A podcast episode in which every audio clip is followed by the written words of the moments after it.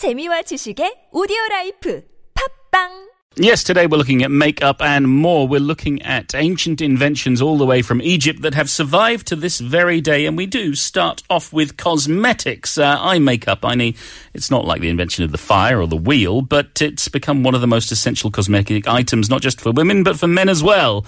And so we'll talk about the origin because it dates back to 4000 BC in Egypt. Right. So basically, what they did is they combined soot with a mineral called galena to create a black ointment known as kohl, which is still popular today. I mean, they could also make green eye makeup by combining a type of mineral with galena. And interestingly, makeup was not limited to only women. Men showed a great interest in appearances as well. And the upper class reportedly thought uh, the more makeup, the better. Uh, and they also believed that applying a thick coat of eyeliner could cure various diseases and keep them away from evil spirits. And that's probably the reasons why uh, we see them on, on babies as well.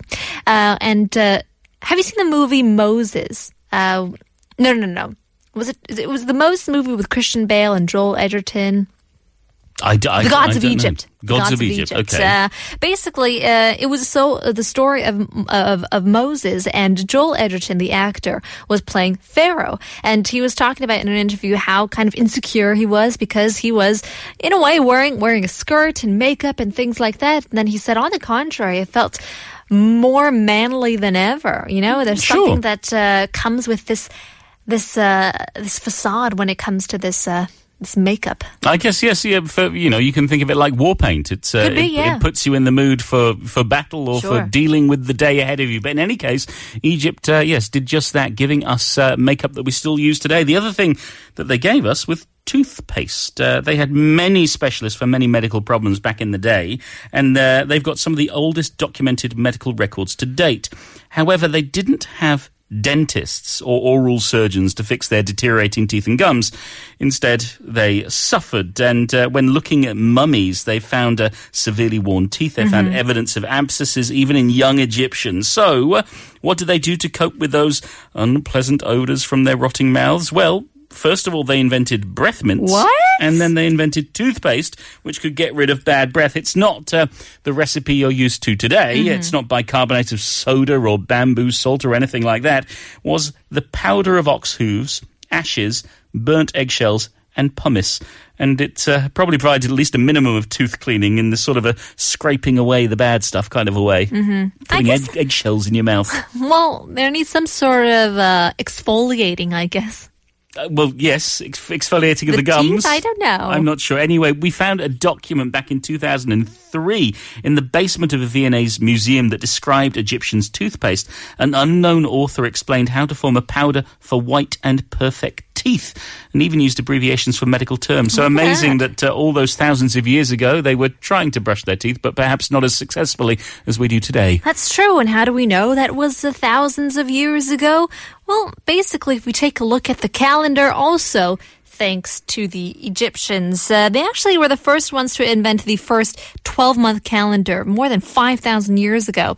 So it was split into three seasons, uh, which are inundation, growing and harvesting. And then number three, to avoid the yearly flooding of the Nile River and to protect their crops. Those were the three seasons the 12 months were split into. But the Egyptian calendar was not so accurate as every month had only 30 days and it added up to 360 days, which is shorter than the actual year to make up the difference. Then the Egyptians added five days in between uh, the harvest and inundation season, and these five days were de- uh, des- designated as religious holidays to honor the children of the gods.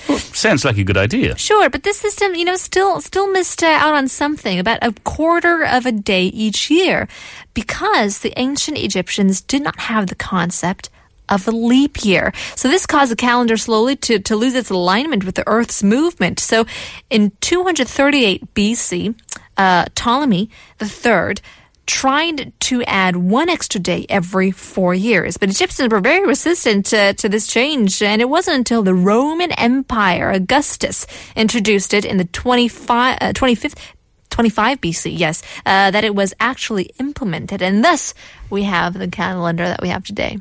Absolutely. Well, it's amazing to think that uh, all those thousands of years ago they were being pretty accurate. Yeah. Yeah, it's it's quite yeah. impressive. Humankind has been around for a long time and has been doing some amazing things. Mm-hmm. The other amazing thing that uh, Egypt is responsible for is the wig. Um, because yes, personal appearance was very important. You wanted to brush your teeth with the ox hooves, and then uh, you want to look good.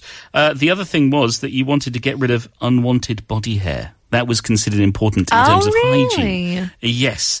Uh, but there was a dilemma. You see, you didn't want a full head of hair because it was too hot, but you didn't want to go totally bald for your own personal fashion reasons. So the Egyptians needed, uh, well, something temporary, a head of hair that didn't trap too much heat but still looked good. And so the answer that they found was to wear a wig. So if you were rich enough, if you were wealthy enough, then you would, uh, well, get your hands on wigs uh, made of real hair, either your own or somebody else's, I guess, depending on how much you could afford. And also, uh, the wig had another advantage in terms of hygiene because uh, you could prevent uh, lice and diseases from spreading. Ah, I guess that's true. Wait, do you mean that Cleopatra shaved her legs and also wore that wig that is iconic like we know today? I can't, I can't confirm or deny that, but certainly it seems like that's what many Egyptians did. There's a chance of that. That's quite interesting. There's I guess a chance that we could shave your head right now. Absolutely. And then save the hair. So in the wintertime, when it gets colder, I could put it back on. Yeah. And in the summertime, shave it off. And then also have the wig back on because, you know, it's going to be hot. Sure. Would you want to do that for your birthday? Special treat with shave your head live on air? Happy birthday grooming. yeah, yeah. I don't know whether that would be a wise move, but certainly it's interesting to see the wise things that Egyptians gave us all those years ago. The eye makeup that many of us still wear today, the toothpaste, but uh, I, I prefer a modern recipe. The calendar, which was still missing a day, but pretty good by itself, and the wigs, which uh, one day I may well have to wear myself. well, I mean, you still have a couple of years' time. You think so? Three months, actually, max. Three months tops. I don't know. Wigs by Christmas. I'll have to go to Egypt to get mine made for you and for me. It's the end of part three. We'll leave you with one more song. Here's the Bangles. Walk like an Egyptian.